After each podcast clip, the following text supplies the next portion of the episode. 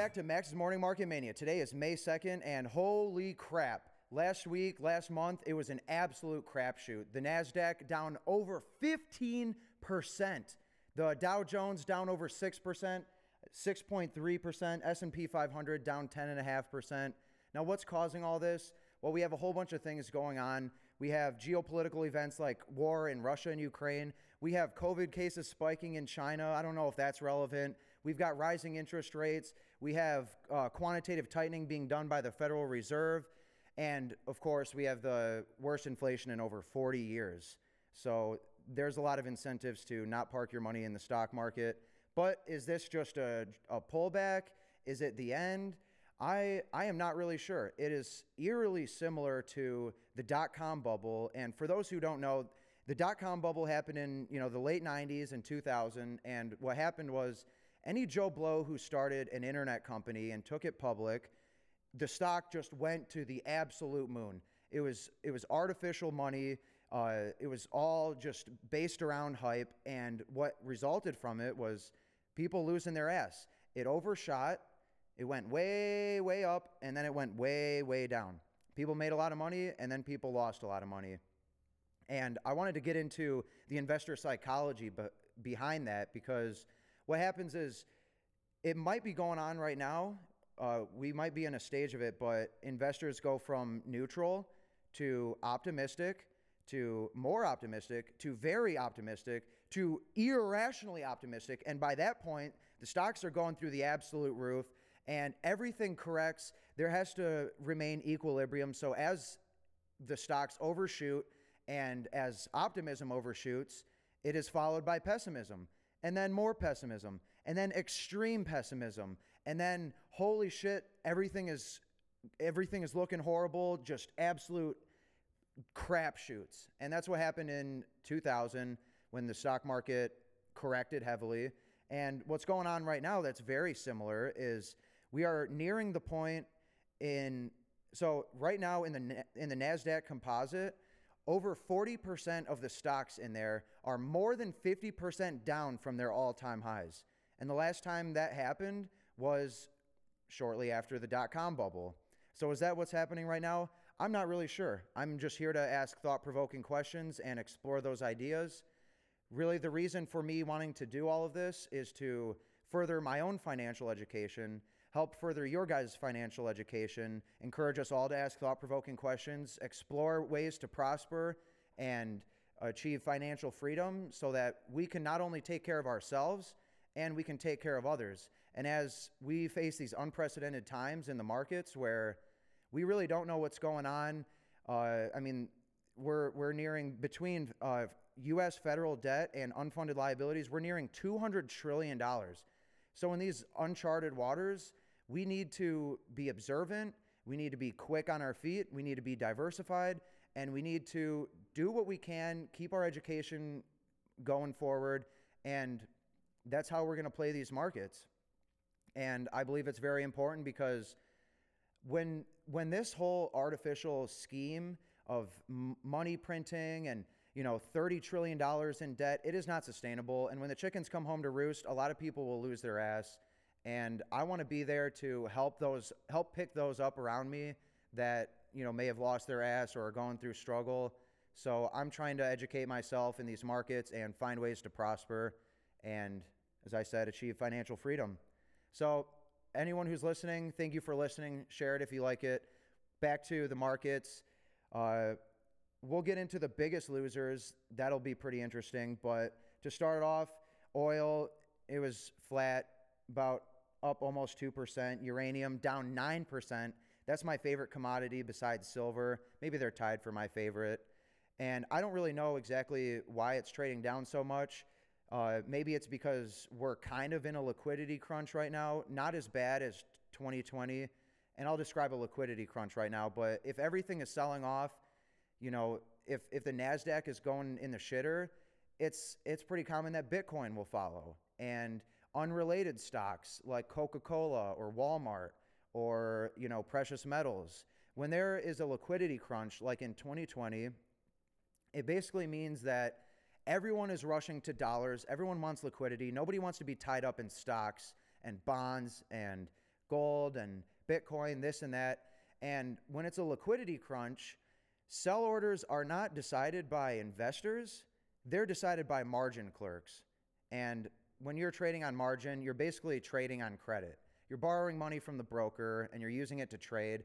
And when your collateral is losing value and it loses just enough value where it's just able to pay off your margin, then it gets auto liquidated by margin clerks. So, as I said before in the investor psychology, you know, it goes from optimistic, very optimistic, and then the reverse, pessimistic, very pessimistic. So the decline will go slow, then it'll steepen, and then margin calls, it'll just go in the absolute shitter. So that's kind of what happens. And I don't know if that's what's going on right now, but we see a lot of stuff getting liquidated. And as we saw uranium, it went through the shitter. Copper down 10%. It made its all time high of $4.90 in March, down 10% this uh, previous month. Gold and silver, they're flat. They were trading down pretty pretty bad in the last couple weeks. Platinum down as well, down about 6% this month. Uh, crypto, Bitcoin down 17%. I'm honestly kind of like a kid in a candy store. I don't have a crap ton of capital to inject into those markets, but I, I love seeing it go down because I'm a full believer in crypto. I think it'll likely work out in the long run. And as Bitcoin trades down lower, we're, we're essentially getting everything for 50, 60, 70% off. So some of the altcoins that I am super bullish on, I'm able to get them at a huge discount. So for that reason, I'm okay with Bitcoin going down 17%. Biggest losers in April. This is the fun part. Netflix, holy shit, down 51% on the month. 51%. It hit the absolute shitter on bad earnings. I mentioned this last week. You know, they lost a couple hundred thousand subscribers and they were not expecting that. And let's see, down 51%, and it's currently a $84 billion market cap. That means about $84 billion was wiped out of it. Gone, vanished into thin air. Did that contribute to the NASDAQ going down so much?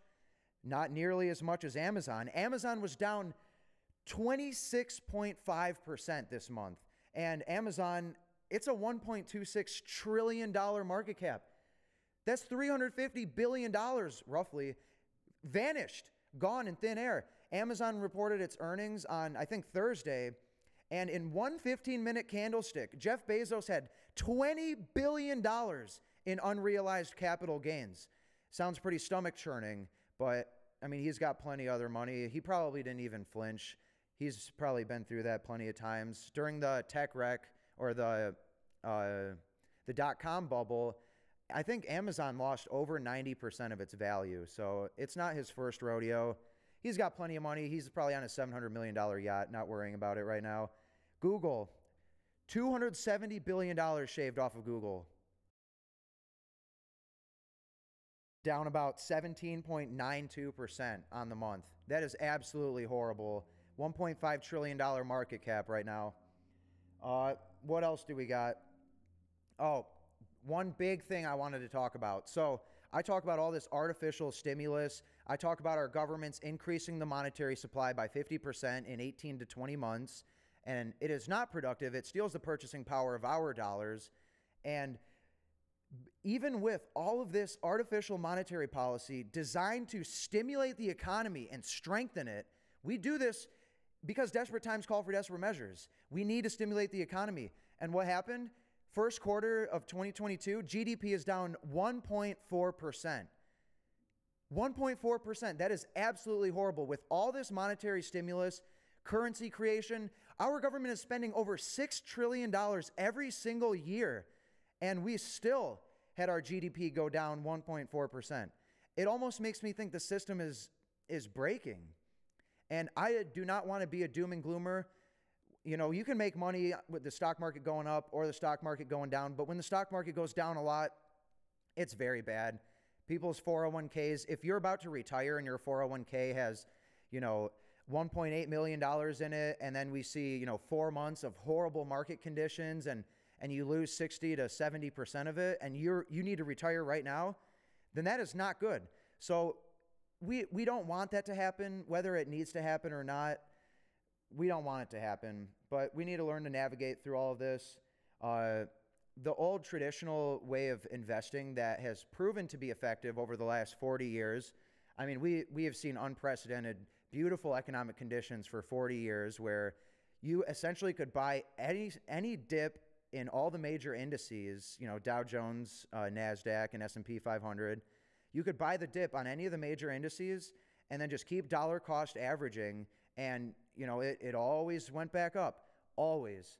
So the traditional investing method, the surest, most boring, slowest way to financial freedom is investing X percentage of your dollars into index funds that have very low management fees and dollar cost averaging for multiple decades. And as you get closer to retirement, you want to increase your exposure to bonds. But I mean that that worked for, you know, 40 years or so, maybe more. But now if you invest in the 10-year treasury, you're earning 2.9% annually in compound interest in dollars that are losing 8.5% of value annually. So it doesn't work out. You're at a negative 5.6% real interest rate. So this past way that people have banked on for many years, many decades, it might be coming to an end. Now, I don't know if it is, but we need to at least explore the possibility. For example, in 1929, when we hit the Great Depression, and I think over a few years, I think over four years, the Dow Jones lost 90% of its value.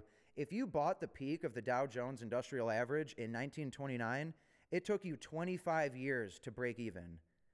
Likewise, another example is the Japanese stock market. Uh, they hit a peak in 1989, and today in 2022, they're still 50% away from their all time high.